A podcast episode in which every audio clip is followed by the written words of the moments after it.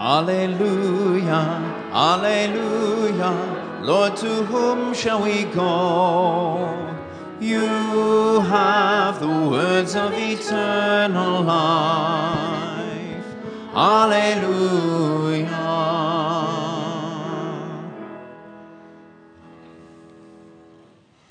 The Holy Gospel according to Luke, the fifth chapter.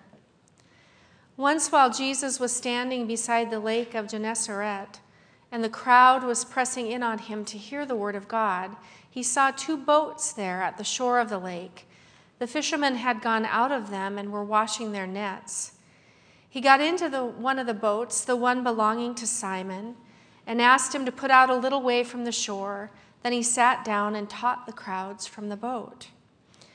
When he had finished speaking, he said to Simon, Put out into the deep water and let down your nets for a catch. Simon answered, Master, we have worked all night long, but have caught nothing. Yet if you say so, I will let down the nets. When they had done this, they caught so many fish that their nets were beginning to break. So they signaled their partners in the other boat to come and help them. And they came and filled both boats so that they began to sink. But when Simon Peter saw it, he fell down at Jesus' knees, saying, Go away from me, Lord, for I am a sinful man. For he and all who were with him were amazed at the catch of fish they had taken. And so also were James and John, the sons of Zebedee, who were partners with Simon. Then Jesus said to Simon, Do not be afraid. From now on you will be catching people. When they brought their boats to shore, they left everything and followed him. This is the gospel of the Lord. Be seated.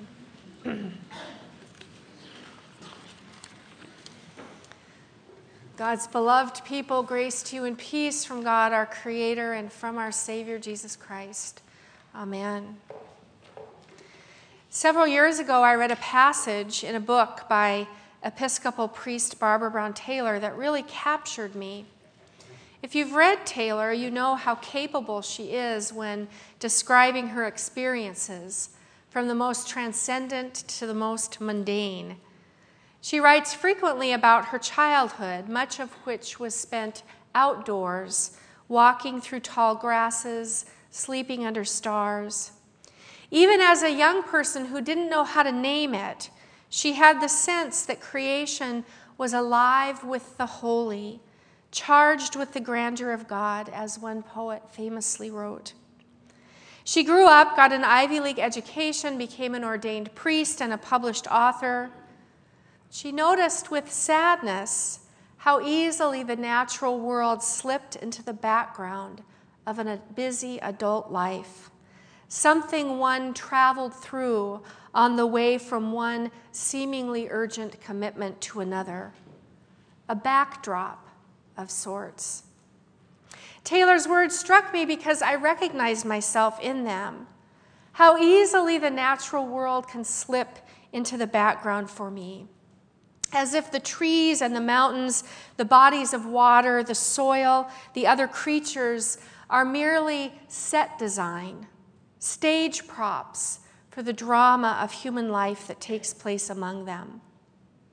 Now, I'm a nearsighted person, literally. Without corrective lenses, I can only see what is right in front of me. When I read Taylor's words, I realized that if I am not careful, this myopia extends to my relationship with creation. I may be able to see what is directly in front of me, but I miss the broader landscape in which I live with all creatures, great and small. And if I'm honest, I think this nearsightedness has shaped the way I have read and interpreted Scripture in the past.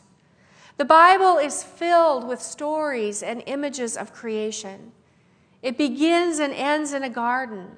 Along the way are majestic mountain peaks, star spangled heavens, seas, trees, animals two by two, vineyards, lilies, sparrows. The list goes on and on. Is all of this just backdrop? Something we Christians drive by quickly on our way to the Jesus story? Or does creation, even non human creation, have something important to teach us about God? Could it be that the love of God expressed in Jesus is the same love that brought the world into being and sustains it each day? For these next four Sundays, we're going to slow down and take notice of the natural world as it is depicted in Scripture. Creation is alive with God's being, so we are going to take time to focus, to take note of what we see and hear, beginning with today's texts, our Old Testament and Gospel stories. In the Old Testament reading, we meet Job, a man whose story has been retold and reinterpreted in every age. Job was a righteous and prosperous man who lived a well ordered life in which blessings abounded. Then, suddenly, due to no fault of his own, he lost everything his property, his family, his health. He entered the pit of suffering. We know this can happen, don't we? No matter how protected or privileged you are. Job didn't turn his back on God, but he was filled with questions for God. Why is this happening? What did I do to deserve this? This doesn't make any sense. Explain yourself, God. Job asks questions about God's providence and God's justice. Up to this point, he had been pretty sure that he knew the way things worked. And this wasn't it. For 36 chapters of weeping and wailing, God is silent. And when God does speak, they're not the words I expect. I would expect God to recite a psalm of comfort for Job, or to remind him of his ancestors in faith who had also suffered and yet persevered. But this isn't what happens.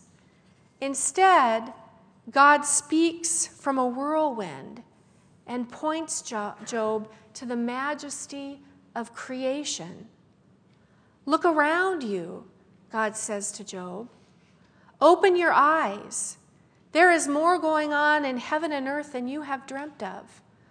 Okay, that's Shakespeare, not God, but pretty much the same idea. Heads up, Job. Who do you think is the source of all of this?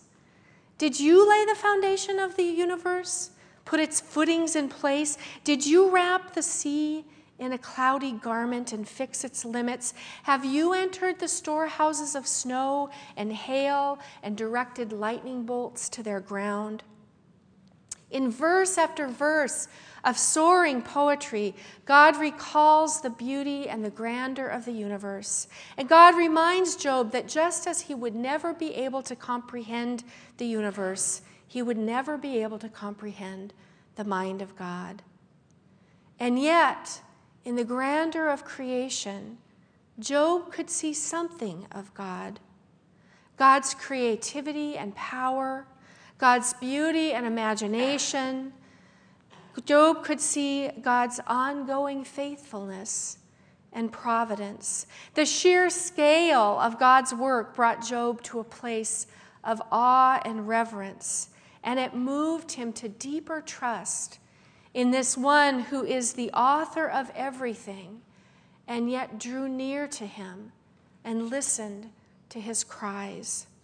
Job was moved to trust this one who had graciously woven him into a much larger story. If the root of wisdom is knowing how much you don't know, Job grew wise as a result of this sacred encounter with God in the whirlwind. I think the same is true of the fishermen we meet in the gospel story. I try to picture these guys, the expression on their faces as Jesus got into one of their boats and they put off out to shore, out from shore. I don't know, maybe Jesus had some nautical experience that I'm not aware of. It's one thing to borrow a boat in order to better position yourself for public speaking on a lake. It's another thing to start giving fishing advice. These were seasoned fishermen, after all, confident in their trade. So when this landlubber teacher told them where to position their nets, I can only imagine their skepticism. But we know what happens, and it is not what they expect more fish than they can handle, fish that would be a source of food and income, fish that would also be for them a sign of the abundance of the kingdom of God. Jesus had a marvelous way of connecting the gifts of nature with the gifts of God. Creation was his classroom. When he looked at fish and fishermen, sheep and shepherds, vine and branches, wheat and weeds, when he looked at creation, he saw the reign of God, living, verdant, growing. So often in popular culture, God's kingdom is depicted as an ethereal, otherworldly place where we all float around with harps. But for Jesus, God's kingdom was found in a boatload of flopping fish, in seeds tossed lavishly on soil and rock and into thorn bushes. God's kingdom was found in his own body and blood, and it was shared with others through simple earthy gifts of bread and wine.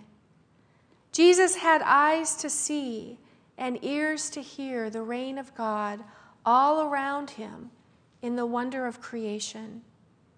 And so I pray today that by the power of the Spirit, we may also be given eyes to see and ears to hear. I pray that each time we behold Mount Rainier or look at the Cascades or the Olympics, we may be comforted by the strength and the steadfastness of God. Each time we cross the Narrows Bridge or board a ferry and see the vast expanse of water, I pray that we may feel nourished and renewed as if we are traveling through baptismal waters, alive with the Spirit of God.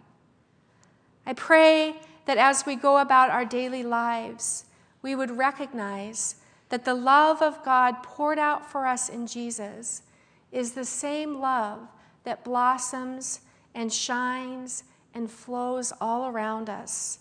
A sacred love, a sacred gift. Thanks be to God. Amen.